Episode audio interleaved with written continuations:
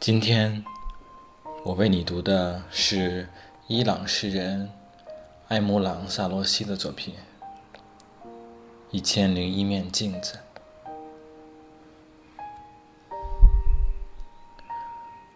我越是逃离，却越是靠近你；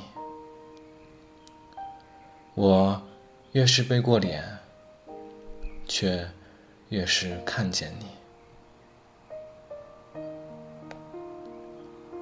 我是一座孤岛，处在相思之水中，四面八方隔绝我通向你。